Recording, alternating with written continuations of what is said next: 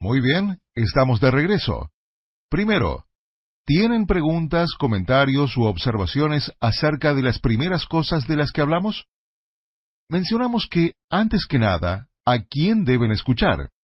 Y sugerí que en realidad no se pueden leer los miles de libros que pueden leer sobre temas similares. No se pueden leer esos libros ni escuchar a esa gente, porque esa gente no tiene la información, y la prueba de que no saben se encuentra con solo mirar su propia vida. No han logrado nada de lo que enseñan. Cuando se trata de ganar dinero, la gente que escribe libros sobre ganar dinero no tiene dinero, no han ganado dinero, y el único dinero que han ganado es vendiendo libros sobre cómo volverse rico. Así que no han hecho nada en la vida real, todo es teoría. Los super ricos no escriben los libros, ni siquiera saben lo que contienen los libros, y si lo supieran, no van a compartir con ustedes la verdadera información, porque tienen la convicción de que esa información no se debe compartir con el público en general y no quieren hacerlo porque no quieren esa competencia. Entonces, ¿a quién deben escuchar? Sugiero que la información que van a obtener este fin de semana es valiosa. ¿Por qué? Porque no viene de mí, un gurú individual, sino de la información colectiva de las sociedades secretas y tenemos como socios a 33 miembros de los masones. Tenemos a miembros de Skull and Bones que la han revelado. Es la primera vez en la historia que los miembros de estas sociedades secretas se han manifestado. Claro que no se han dado a conocer al público, pero es la primera vez que estas personas han divulgado esta información y compartido esta información. Y me han respaldado para que yo divulgue esta información. La Hermandad y algunas de las otras sociedades secretas, los Illuminati y otros, y ahora tenemos a miembros que forman parte de este grupo y están tomando esta información y compartiéndola con ustedes. Considero que esta es la información más pura que obtendrán sobre este tema y cómo ganar dinero mañana. ¿Cómo lo saben? Miren las pruebas y obviamente quienes están acá pueden tener las pruebas. Pero esta información evidentemente funciona. Ha funcionado mejor y más rápidamente. Tiene el historial más largo. Pero lo más importante es que las pruebas son reales. Se pueden ver. No son un mito. No son una fantasía. Entonces, ¿a quién van a escuchar? Hablamos sobre la capacidad de aprender. ¿Con qué facilidad se dejan enseñar? ¿Cuál es tu voluntad de aprender en una escala del 1 al 10? ¿Y cuál es tu voluntad para aceptar el cambio? ¿Qué piensan de esos dos puntos básicos? Pregunta. Sí, la pregunta era sobre otros libros que se han escrito, y la pregunta trataba específicamente sobre algunos libros fantásticos que se venden que cuentan que quizá quien escribió el libro no es súper rico, no pretende serlo, pero pretende ser un maestro. ¿Son buenos esos libros? Porque quizá esas personas no tienen el deseo de ser billonarios. Por lo tanto, si no tienen ese deseo, eso no tiene nada de malo, y ¿no podemos escuchar lo que dicen porque esa información suena realmente interesante? Es una muy buena pregunta, y esta es la respuesta. Cuando leen libros, y voy a mencionar un libro, La Profecía Celestina, libros como ese cuentan historias que jamás sucedieron, ¿no es cierto? Esos libros ofrecen mitos, son libros que son fábulas, son historias sobre personas inexistentes en lugares inexistentes donde suceden cosas inexistentes. Estas no son biografías, no son autobiografías, son historias inventadas, y no es ningún secreto que son inventadas. Los autores tienen una teoría enrevesada, fantasiosa de cómo funciona el éxito, cómo funciona el universo físico, cómo la Tierra, cómo el universo funciona, cómo funciona la energía, cómo funciona el éxito, cómo funciona la felicidad, cómo funciona manifestar los sueños y deseos. Tienen esta teoría de cómo funcionan las cosas, y es una teoría. Para probar su teoría, no lo han hecho ellos mismos. Así que lo que dicen es no quiero, no quiero, no tengo deseos, así que no me miren. He logrado todos los deseos de mi vida. Y quizá eso sea cierto. Quizá han logrado todos los deseos de su vida, y está bien. Pero todos ellos tienen deseos bien pequeños, tienen sueños pequeños. lo que me parece algo interesante. A veces hay algo que se llama justificación. No quiero una casa grande, me gusta mi casa pequeña. No quiero un auto nuevo, me gusta mi auto de hace 15 años. A veces justificamos que no queremos algo, cuando en realidad es porque creemos que no lo podemos conseguir. Así que estas personas tienen estas ideas sobre cómo funcionan las cosas, y para enseñarlas, tienen que inventar una historia acerca de una persona y cómo esta persona atraviesa su vida inventada y cómo suceden las cosas en la vida inventada, lo que prueba que la teoría de esta persona es verdadera.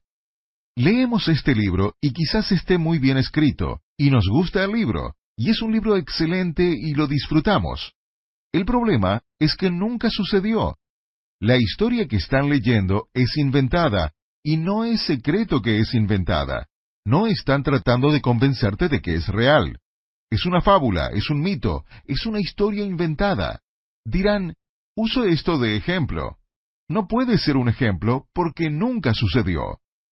Si su teoría sobre cómo sucedieron las cosas es verdadera, ¿por qué tienen que inventar una historia? ¿Por qué no pueden simplemente señalar a una persona real y compartir con ustedes la historia de una persona real y dar un ejemplo de la vida real sobre lo que sucede? La respuesta es porque no existe una persona real que haya logrado sus deseos de la manera como lo presentan estos libros. La información en estos libros es falsa. La receta es falsa. La receta del éxito no funciona, porque si funcionara, tendrían un ejemplo de la vida real. ¿Tiene esto sentido? Sí. Por eso los traje aquí, para que puedan conocer a gente real, y no estamos hablando sobre teorías. Vamos a compartir con ustedes experiencias reales del mundo real, y todo lo que les enseñen este fin de semana, los ejemplos que les van a dar, son de personas reales, no un mito, no una fantasía. Esa es la gran diferencia, y es una muy buena pregunta. ¿Alguna otra pregunta? ¿Sí? La capacidad de aprender. Para ustedes que escuchan el CD y no pueden oír la pregunta, la pregunta era acerca de la capacidad de aprender. La pregunta es, ¿cómo sabe uno si tiene una alta capacidad de aprender? ¿Cómo saber que tienes una gran voluntad de aprender? ¿Y cómo puedes saber si tienes una gran voluntad de aceptar el cambio? Quizá pienses que tienes una gran voluntad de aprender, pero en realidad no la tienes. Hay dos respuestas a eso. La primera respuesta es, ¿a qué están dispuestos a renunciar? ¿Qué es su cosa favorita? Esta es una prueba sencilla. Si una de sus cosas favoritas es el golf, ¿están dispuestos a guardar sus palos de golf por un año? Si su cosa favorita es ver televisión, ¿están dispuestos a no ver televisión por una semana? O si ven televisión X número de horas cada noche, ¿están dispuestos a bajar a una hora por noche o a media hora por noche? ¿Cuál es su programa favorito? Seamos muy específicos. ¿Cuál es su programa de televisión favorito que tienen que ver todo el tiempo?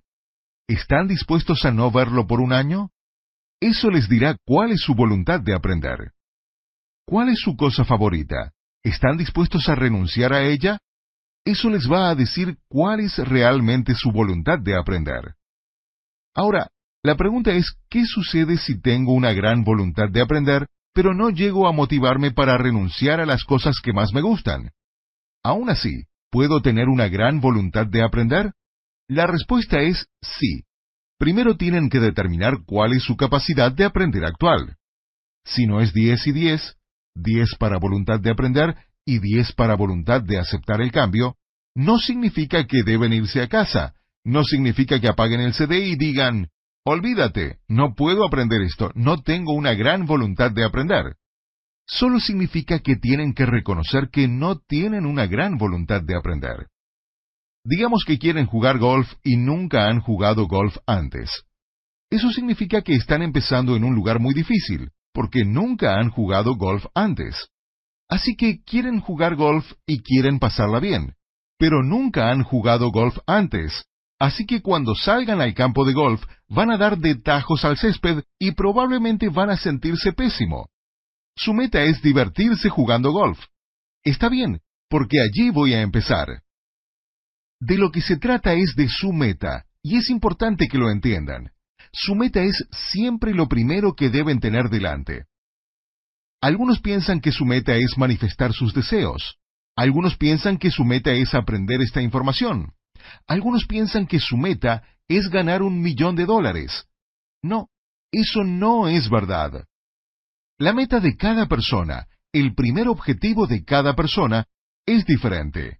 Es lo primero que tienen delante, y si tienen una voluntad de 10 y 10, su meta no es alcanzar una capacidad de aprender del 100%, porque ya están allí. Su meta va a ser el paso siguiente. Pero si reconocen que su capacidad de aprender es 5 y 5, de solo 25%, entonces su meta es alcanzar una capacidad de aprender del 100%. Ese es su objetivo. ¿Entienden? Un punto clave es que su objetivo, su meta, en lo que deben concentrarse siempre, es lo que tienen delante, el paso siguiente. Así que el primer paso es que necesitan decidir a quién van a escuchar. ¿Van a escuchar a los gurús que escriben los libros de historias inventadas porque no pueden encontrar a una persona real en el planeta Tierra que hizo lo que piensan que es el secreto del éxito? Si su secreto del éxito fuera verdad, encontraríamos a una persona que lo hizo. Leí este libro de este tipo.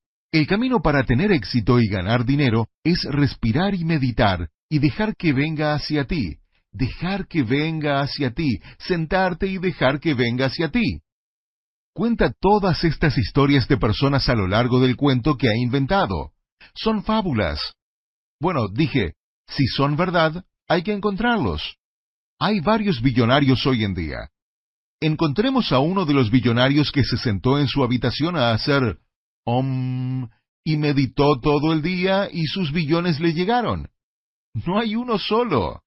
Ellos trabajaron muy duro, estaban obsesionados con ganar dinero y se esforzaron mucho y se concentraron en eso para lograrlo. No se quedaron sentados meditando todo el día diciendo que el universo me va a dar eso. Ya he oído a esos mentecatos. A propósito, hablamos en la cena anoche que no íbamos a dar mucho relleno porque tenemos un tiempo limitado. Así que simplemente les vamos a decir cómo es, aunque ofendamos a algunas personas, así que pedimos disculpas. Lo primero es, ¿a quién escuchar? Tienen que escuchar a personas que lo han hecho en la vida real, ejemplos reales, gente como ustedes, porque eso demuestra que funciona, está comprobado, no es teoría. Ese es el primer paso. Si todavía no han llegado a ese punto, si todavía piensan que la información en estos CDs, en este taller, esta información no es de una fuente con la que se sienten cómodos, no pueden seguir adelante. Así que tienen que llegar al primer paso. Si ya están allí, el paso siguiente es que necesitan tener la mayor capacidad de aprender posible. Necesitan reconocer cuál es su capacidad de aprender y necesitan aumentar esa capacidad. Su meta es aumentar su capacidad de aprender. Entonces, la pregunta es, ¿cómo creo en que la información de estos CDs o de este taller viene de la fuente apropiada? ¿Cómo llego a ese nivel? ¿Y cómo aumento mi capacidad de aprender? ¿Cómo lo hago? Esta es la respuesta. La razón por la que grabamos esto en un CD tiene que ver con lo que dije sobre cómo se nos enseñó esto en las sociedades. Fue en etapas y en niveles, a través de talleres y conferencias, de libros, de tutoría, teniendo un mentor o siendo un aprendiz, y a través de las comunicaciones cara a cara. La clave es que cuando aprendemos esto de una persona, esa persona puede ver en qué etapa estamos y no van a avanzar más allá de esa etapa. Si nuestra capacidad de aprender no avanza, el mentor o maestro trabaja con el aprendiz solo en la capacidad de aprender, a veces durante semanas, meses o años, hasta que llegue a un nivel en el que puedan enseñarle algo. Les enseñan algo sabiendo que pueden aprender a partir de su capacidad de aprender. Si su capacidad de aprender es muy baja, no pueden enseñarle conocimientos avanzados, porque no los aprenderá. Así que les enseñaré algo sencillo que puedan aprender a su capacidad de aprender actual. ¿Tiene sentido? Sucede así. ¿Cómo se aumenta la capacidad de aprender?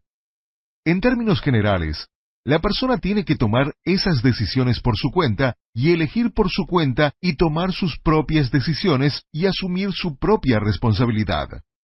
La manera de ayudarla es enseñándole algo que pueda aprender según su capacidad de aprender actual. Cuando lo aprenda y vea que funciona, su capacidad de aprender va a aumentar, su fe va a aumentar, su fe en lo que pueden lograr va a aumentar.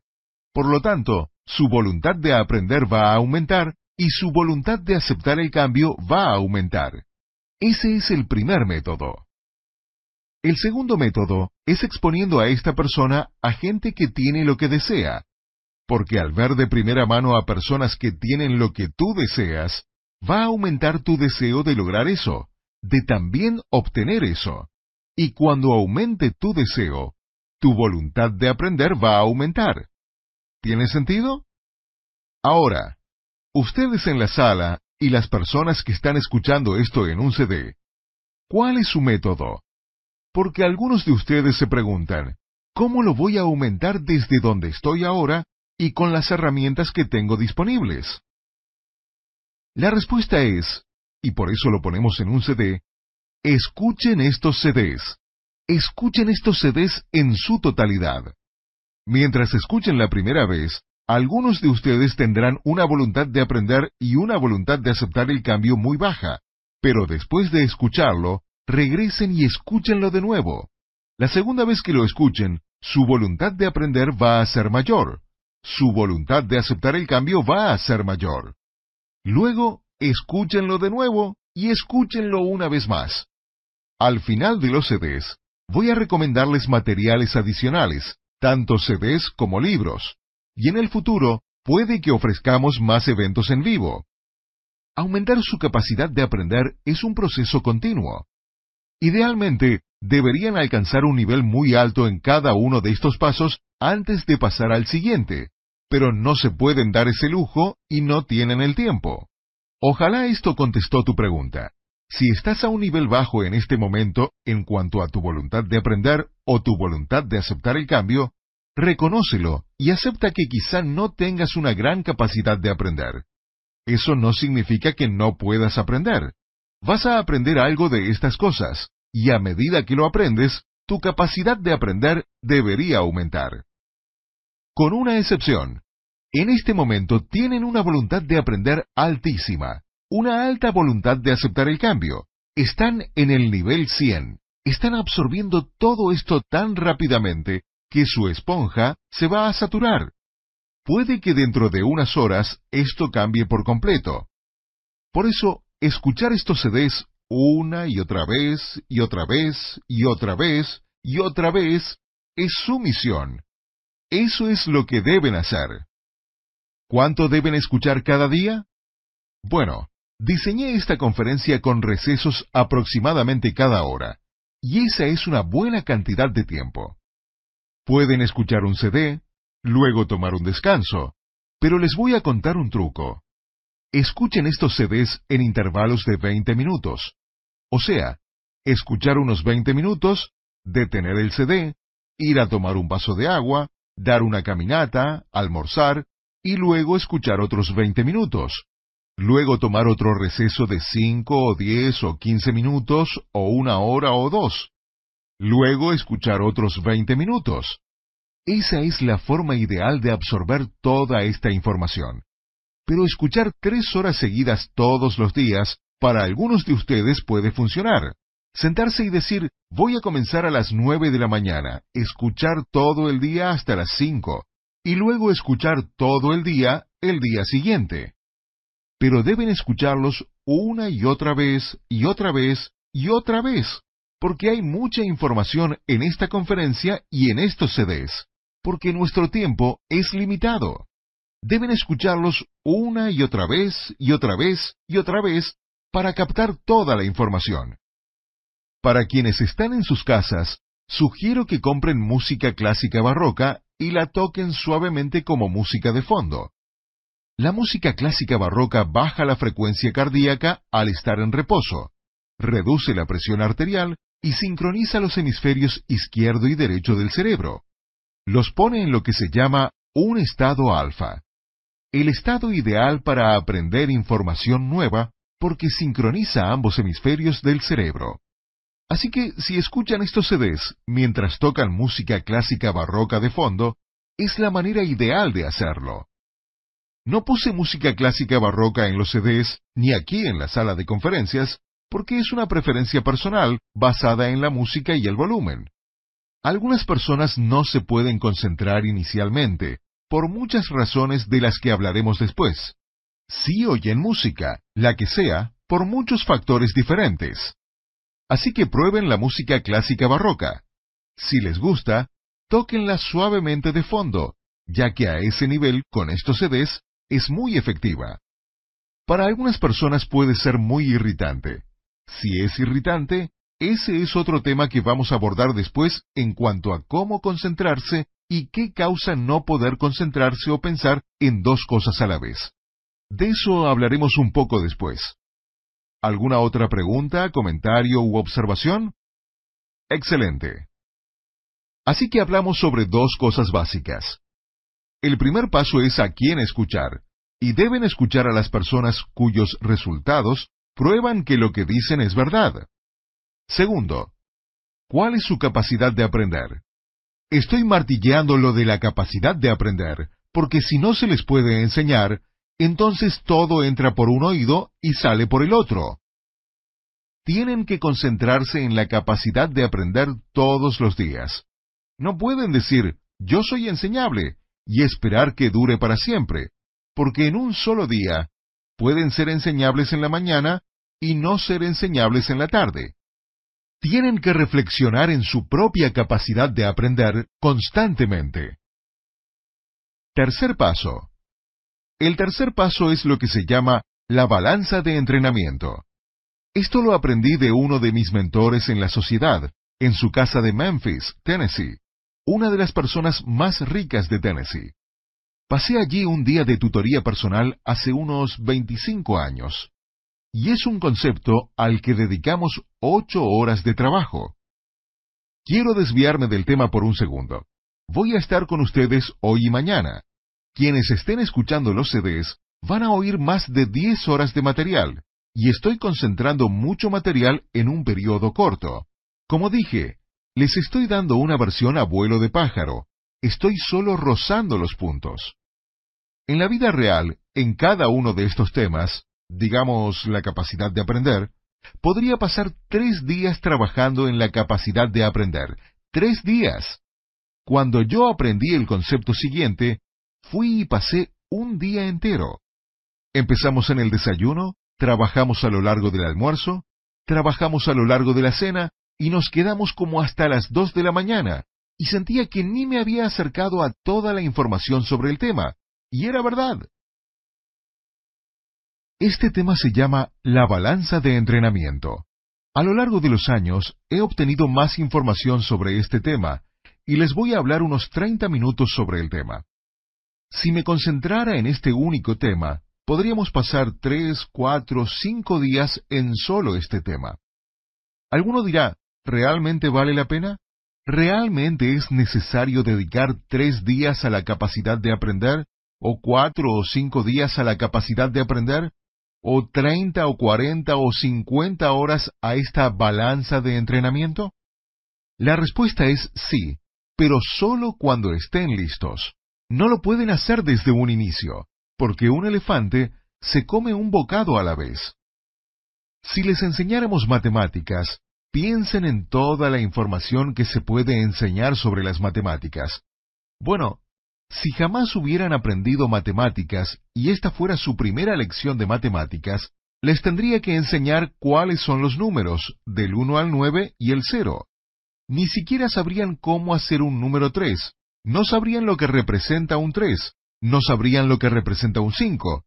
Así que primero les tengo que enseñar los números y explicar que esta línea sinuosa, que llamamos 3, significa tres unidades de información, y se los enseñaría poniéndoles delante tres clips de papel y diciendo que eso es 3, y luego les enseñaría cinco clips y diría eso es 5 y comenzaría a enseñarles lo que esos números representan, dándoles cosas del universo físico que pueden ver y tocar y sentir. Por allí hay que empezar. Luego les tendría que enseñar a sumar, luego a restar, luego a multiplicar, luego a dividir. Piensen en cuando aprendimos todas esas cosas. ¿Cuántos años tomó aprender solo eso? ¿Recuerdan las divisiones largas? Uy, había que dividir los restos. Ahora hay que enseñar fracciones. Uy, ¿algunos recuerdan las fracciones? ¿Cómo multiplicar fracciones y decimales? Luego geometría y álgebra, cálculo, trigonometría. ¿Entienden? Igual es acá. Al considerar un concepto como la capacidad de aprender, piensen que es como las matemáticas. Puede que crean que ya saben todo sobre la capacidad de aprender. ¿Recuerdan lo que dije al comienzo? No sabes lo que no sabes. Me río porque estoy reteniendo información. Hay tantos conocimientos e información sobre la capacidad de aprender que solo rozo la rosadura de la rosadura de la superficie. Solo les doy un poco, solo lo suficiente que necesitan ahora para que no se les salgan los ojos de sus órbitas. Así que más adelante voy a enseñarles por completo cada uno de estos temas. Ahora, el seminario de hoy y mañana es lo que llamamos el seminario básico. Es la información básica y solo roza la rosadura de la rosadura de la rosadura de la superficie de cada uno de los temas. Luego se puede tomar esta información básica, cada uno de los temas, y dividirlos y dar otras 30 horas de información sobre cada tema. Pero después hay material avanzado, que va más allá. Así que se preguntarán, ¿necesito todo esto? La respuesta es no. Todo lo que necesitan está en estos CDs y en esta conferencia. ¿Por qué? Porque tienen una sola vida. Ténganlo presente una sola vida. Están empezando de cero. Si hubieran nacido en una familia de élite, al llegar a los 20 o 30 años, no estarían en cero. Algunos acá tienen 30, 40, 50 años, y si hubieran nacido en una familia de élite, habrían tenido todo ese tiempo para aprender estas cosas. No se puede aprender todo. Pueden tomar esta información y crear tanto en su vida que se quedarán sin aliento. Muchas veces, a la gente le gusta y disfruta tanto de lo que crean con este nuevo conocimiento y este nuevo poder, que no quieren hacer otra cosa. No tienen que avanzar más. Pero algunos de ustedes puede que deseen hacerlo, así que esa información va a estar disponible, pero no es un requisito. La información a la que van a tener acceso hoy y mañana les permitirá crear más de lo que puedan soñar que sea posible y sólo entonces podrán soñar más allá y más grande. Así que hablemos sobre la balanza de entrenamiento. Aprendí esto por primera vez en Memphis hace 25 años y fue una experiencia de aprendizaje profunda para mí. La balanza de entrenamiento es una balanza, y en un lado de la balanza está todo lo que se llama pensar. También podrían llamarlo y les voy a decir una serie de palabras distintas para este lado de la balanza. Pensamientos, pensar, deseos, sueños, metas, actitud, procesos mentales, objetivos. Este lado de la balanza contiene los pensamientos. Tiene que ver con tu mente. ¿Qué sucede dentro de tu mente? ¿Cómo piensas? También pueden anotar las palabras vibración, intención, energía. Este lado de la balanza de entrenamiento tiene que ver con los pensamientos, lo que ocurre en la mente, cómo piensan. En este lado de la balanza de entrenamiento también está cómo se sienten, sus emociones. Así que este lado de la balanza de entrenamiento, si lo dividieran en partes, trata sobre sus pensamientos y sus emociones, cómo piensan y cómo sienten. El segundo lado de la balanza de entrenamiento es la acción, los movimientos físicos, los planes, las actividades. Este lado de la balanza de entrenamiento tiene las acciones físicas que hacen, cómo actúan. Así que la diferencia es, estoy pensando en llamar a mi hermano. Eso está en la parte de pensamiento de la balanza de entrenamiento. Levantar físicamente el teléfono y marcar está del lado de la acción. La parte de pensamiento es, estoy pensando en un plan de batalla, un plan de ataque, Estoy pensando en poner en marcha un proyecto. Ese es mi pensamiento. Poner eso en marcha físicamente, comprar un archivador, conseguir un escritorio, constituir una empresa, redactar un plan de negocios, lo que se hace concretamente está en el otro lado de la balanza de entrenamiento. Otra palabra para el pensamiento sería el por qué, mientras que la parte de acción de la balanza de entrenamiento es el cómo. La gran diferencia entre los dos es que uno es solo para sus pensamientos y el otro es para las acciones concretas.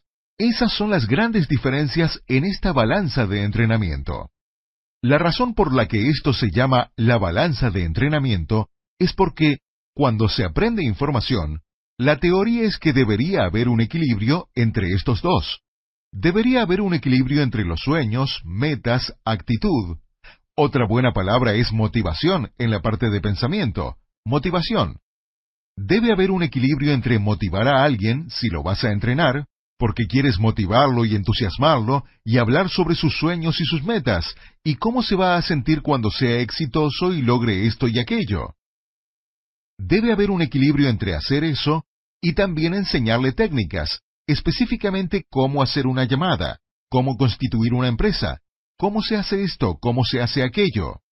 Debe haber un equilibrio entre enseñar las técnicas reales que se aplican en la vida real, el cómo, y motivar o trabajar en las metas y sueños de una persona y cómo se va a sentir cuando logre el éxito. Debe haber un equilibrio. La teoría es, utilizo la palabra teoría a propósito, la teoría es que si trabajas solo en la motivación, como ir a seminarios de capacitación de ventas, vas a muchos de estos seminarios de gurús sobre cómo ser exitoso, fines de semana, caminar sobre el fuego y todas esas cosas. Ellos trabajan en la motivación, motivación, motivación. Y la gente se va y son tontos motivados. Están muy motivados, pero no tienen idea de qué hacer. El otro lado de la moneda es que van a estos seminarios aburridísimos que enseñan la técnica, técnica, técnica, habilidades, habilidades, habilidades, el cómo, el cómo, el cómo, el procedimiento, el método, el otro lado de la balanza de entrenamiento. La persona se va y no hace nada porque no está motivada. Así que la teoría es que, cuando se entrena a alguien, debe haber un equilibrio entre trabajar en su motivación y actitud y sueños y metas, los pensamientos, y entrenarlo con técnicas, habilidades, métodos, procedimientos. El cómo. Hay que trabajar en el por qué y en el cómo cuando se entrena a alguien. Bueno, Ninguno de ustedes está entrenando a nadie en este momento. Ustedes están siendo entrenados. Pero mencionamos esto porque deben entender los dos lados de la balanza de entrenamiento. Así que a medida que aprendan información nueva, deben aprender ambos. El por qué deben trabajar en sus metas, sus sueños, sus deseos, sus pensamientos, su actitud, su motivación, y también trabajar en el cómo, las habilidades, las técnicas, los métodos, las acciones, aprender exactamente cómo se hacen las acciones. Deben aprender ambos. Pero la teoría es que el equilibrio debe ser que ustedes aprendan cantidades iguales de ambos. Y eso, amigos míos, es el gran mito que los mantendrá sin un cobre. Es un mito que la clase de élite les cuenta a propósito. Hay dos tipos de clase de élite allá afuera para que sepan. Ese es uno de los motivos por los que dejé la hermandad.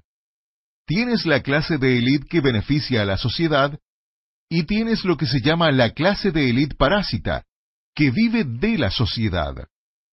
La clase de élite parásita, desgraciadamente, es la mayoría y vive del trabajo de ustedes. Por eso quieren que se queden en los niveles donde están, pero quieren que crean que tienen oportunidades, que aquí existe la libre empresa, que tienen libertad. Déjenme decirles algo. Cuando vas a un empleo y trabajas 50 años y traes tu sueldo a casa, el dinero te alcanza con las justas. Pagas la hipoteca, el auto, los seguros, básicamente estás pagando los préstamos para los estudios universitarios de tus hijos. No eres libre, eres un esclavo, como un esclavo en los campos de algodón. Eres un esclavo. Piensas que eres libre, Crees que formas parte del sistema de la libre empresa, pero no es así. Eres un esclavo. eres un esclavo, y en esta conferencia no tengo tiempo para entrar en todos los detalles, pero la forma en que se han establecido las tasas de interés y los cargos sobre los préstamos y las tarjetas de crédito y los impuestos ha creado un sistema de esclavitud. Y por eso, un 97% de las personas en Estados Unidos, aunque es peor en otros países, en Estados Unidos nacen y cuando se mueren, tienen menos de mil dólares en el banco. Han sido esclavos toda su vida.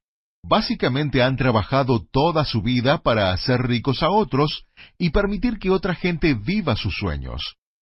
Las estadísticas varían, pero se dice que un 99% de las personas en Estados Unidos, y repito, en otros países es peor, muere sin lograr la mayoría de sus deseos.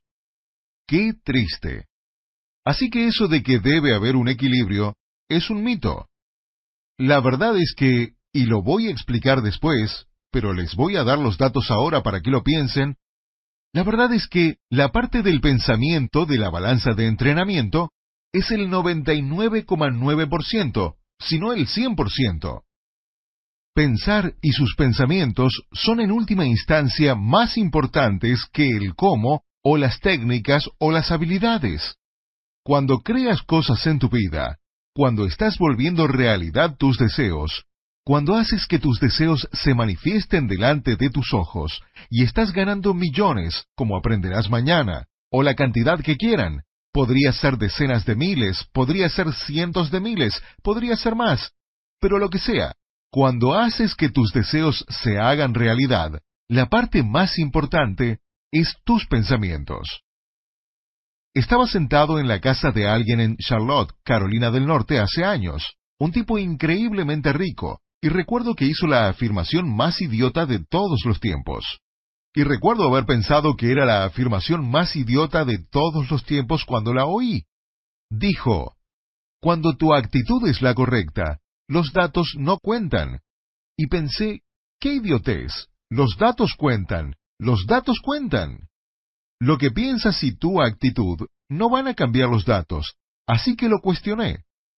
Pero tuve la suerte de que en esa época tenía mi capacidad de aprender muy presente todos los días. ¿Cuánto puedo aprender? ¿Cuánto puedo aprender? ¿Cuál es mi voluntad de aprender? ¿Cuál es mi voluntad de aceptar el cambio? ¿Cuánto puedo aprender? Cuando hizo esa afirmación, lo primero que se me vino a la mente fue, esto es una idiotez. Y lo segundo que se me vino a la cabeza fue, ¿cuál es mi capacidad de aprender? Y me dije, alta voluntad de aprender, alta voluntad de aceptar el cambio. Si pienso que esta afirmación es una idiotez, estoy dispuesto a cambiar si puedo recibir más información, porque no lo entiendo. Más tarde estábamos sentados en su casa y lo cuestioné, y le dije, Explícalo, estoy confundido porque no tiene sentido para mí.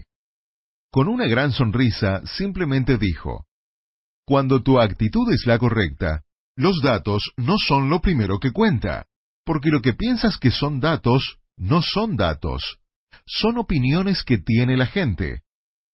Yo pensé, ¿qué? Dijo, mira, lo que piensas que son datos, no lo son. Más que todo, son opiniones de la gente. Cuando tu actitud es la correcta, los datos no cuentan porque lo que crees que son datos, más que todo son opiniones. Me dice, te voy a dar un par de ejemplos. Después de la Segunda Guerra Mundial, había un exceso de buques en el mundo porque la guerra había terminado.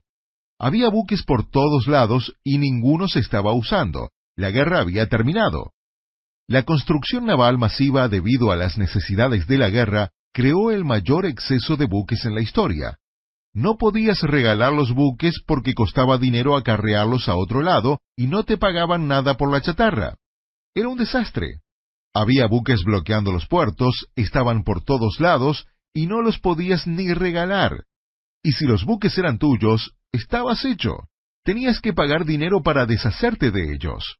Había un exceso de buques y todos lo sabían, y todos sabían que quienes tenían navieras estaban en una situación tremenda, perdían dinero a diestra y siniestra. Esos eran los datos. Pero había un hombre que se llamaba Aristóteles Onassis, que era miembro de una hermandad que comprendía que lo que la mayoría de las personas piensa que son datos no son más que opiniones. En un café, en una servilleta, hizo unos cálculos matemáticos y dijo que el exceso de buques era porque había terminado la construcción naval de guerra. Nadie enviaba cosas porque te bombardeaban. Había una guerra mundial. Pero dijo que si el transporte marítimo regresaba al nivel anterior a la guerra, no había suficientes barcos en buenas condiciones para navegar. Onassis sacó una conclusión sencilla. Debido a la guerra, el mundo se había internacionalizado. Los estadounidenses ahora comían pizza, que no conocían antes de la guerra, pero ahora los soldados regresaban de Italia hablando de pizzas. Así que en Estados Unidos querían productos italianos. Los alemanes querían productos de Estados Unidos. Los japoneses necesitaban productos a causa de la guerra. El mundo se había internacionalizado por todos los viajes internacionales de los soldados, y todos querían los productos de otros países alrededor del mundo. Onassis dijo que si el transporte marítimo regresaba a como era antes de la guerra, no había suficientes buques en ese momento. Por la guerra, el transporte marítimo sería más rápido que nunca, Así que Onassis salió y compró todos los barcos que pudo. En tres años, era el hombre más rico del mundo por la industria naviera, porque diferenció los datos de las opiniones. La clave aquí es que el cómo no es tan importante como el proceso mental. El siguiente concepto que deben entender, el concepto básico número 3, es que deben entender los pensamientos y qué son sus pensamientos y deben entender el cómo y lo que hacen físicamente, las técnicas. Pero deben concentrar toda su atención en los pensamientos, en trabajar en el proceso mental, trabajar en el proceso mental, no preocuparse del cómo. Voy a hablar más sobre esto después, pero lo crucial que deben entender es que su pensamiento, los pensamientos, sus sueños, cómo se sienten, es un 99% de lo importante para que suceda el éxito. La mayoría de las personas fracasa porque siempre está preocupada por el cómo. Están preocupadas con cómo voy a conseguir el dinero para ese negocio, cómo va a suceder. No entiendo cómo va a suceder, no tengo habilidades, no tengo el conocimiento, no tengo las técnicas, no tengo el know-how. Nada de eso importa. Cuando lo que piensas está bien, entonces los pensamientos son los correctos, y el cómo no importa. Voy a explicar cómo funciona esto más adelante, pero en este momento solo necesitan entender los fundamentos de la balanza de entrenamiento, que tienen un proceso mental y tienen un proceso del cómo. Tienen los dos, pero lo más importante es pensar, pensar, pensar. Todo está en los pensamientos. Ahora, el siguiente concepto del que quiero hablar, el concepto número cuatro, es los cuatro pasos básicos que uno atraviesa al procesar información. La mente pasa por cuatro pasos básicos mientras procesa información nueva. El primero es lo que se llama la incompetencia inconsciente. Es cuando no sabes que no sabes. Luego viene la incompetencia consciente es cuando sabes que no sabes. Luego viene la competencia consciente, cuando sabes que sabes. Y el último se llama la competencia inconsciente. Es cuando sabes y sucede automáticamente, en piloto automático. Necesitan entender estas cuatro áreas del cerebro, de la mente, del proceso mental y de aprender, porque su objetivo es llegar a la competencia inconsciente, en la que la información que han aprendido se vuelve parte de ustedes y ocurre automáticamente. Ocurre naturalmente. Es saber cómo saben su propio nombre, cómo te llamas, boom, saben su nombre. No tienen que pensarlo. Son competentes inconscientemente. Saben lo que saben en piloto automático. Si les pido que se amarren los zapatos, se inclinan y se amarran los zapatos. Piensen en la primera vez que tuvieron que amarrar los cordones de un zapato. Ni siquiera sabían que no sabían. Eran inconscientemente incompetentes. Luego les enseñaron a amarrarse los cordones. No lo podían hacer. Eran conscientemente incompetentes. Sabían que no sabían. Luego se les enseñó a hacerlo, y cada vez que amarraban los cordones, tomaban unos segundos. Tenían que pensar antes de hacerlo. ¿Cómo lo hago? Izquierda sobre derecha, ¿y por dónde? Y pensaban cómo se hacía. Eran conscientemente competentes. Después de un tiempo, ya no pensaban en cómo se hacía, simplemente lo hacían. Al conducir a casa, algunas personas conducen a casa después del trabajo. Llegan a casa y piensan, no me acuerdo cómo llegué aquí. Estaba pensando en otra cosa, porque son inconscientemente competentes cuando se trata de conducir a casa. Saben exactamente cómo llegar. Ya no lo tienen que pensar. No es consciente, es inconsciente. Simplemente lo saben. Está en el banco de conocimiento.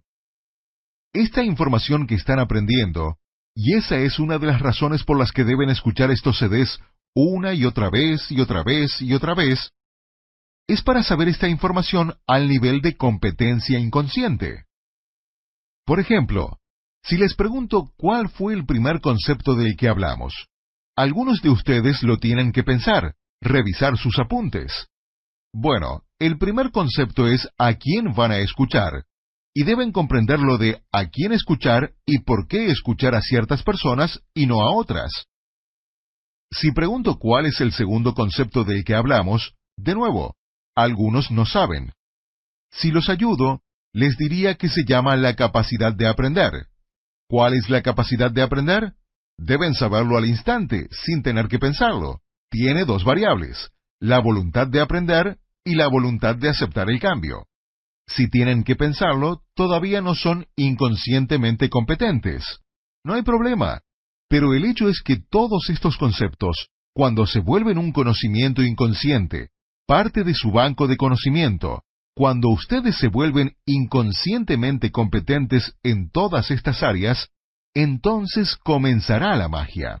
Porque es entonces cuando, sin siquiera hacer algo, todas estas cosas van a empezar a funcionar. Cuando digo funcionar, ¿de qué estamos hablando específicamente? Estamos hablando de manifestar sus deseos a velocidad récord y que sucedan como si fuera magia, fácilmente y sin esfuerzo.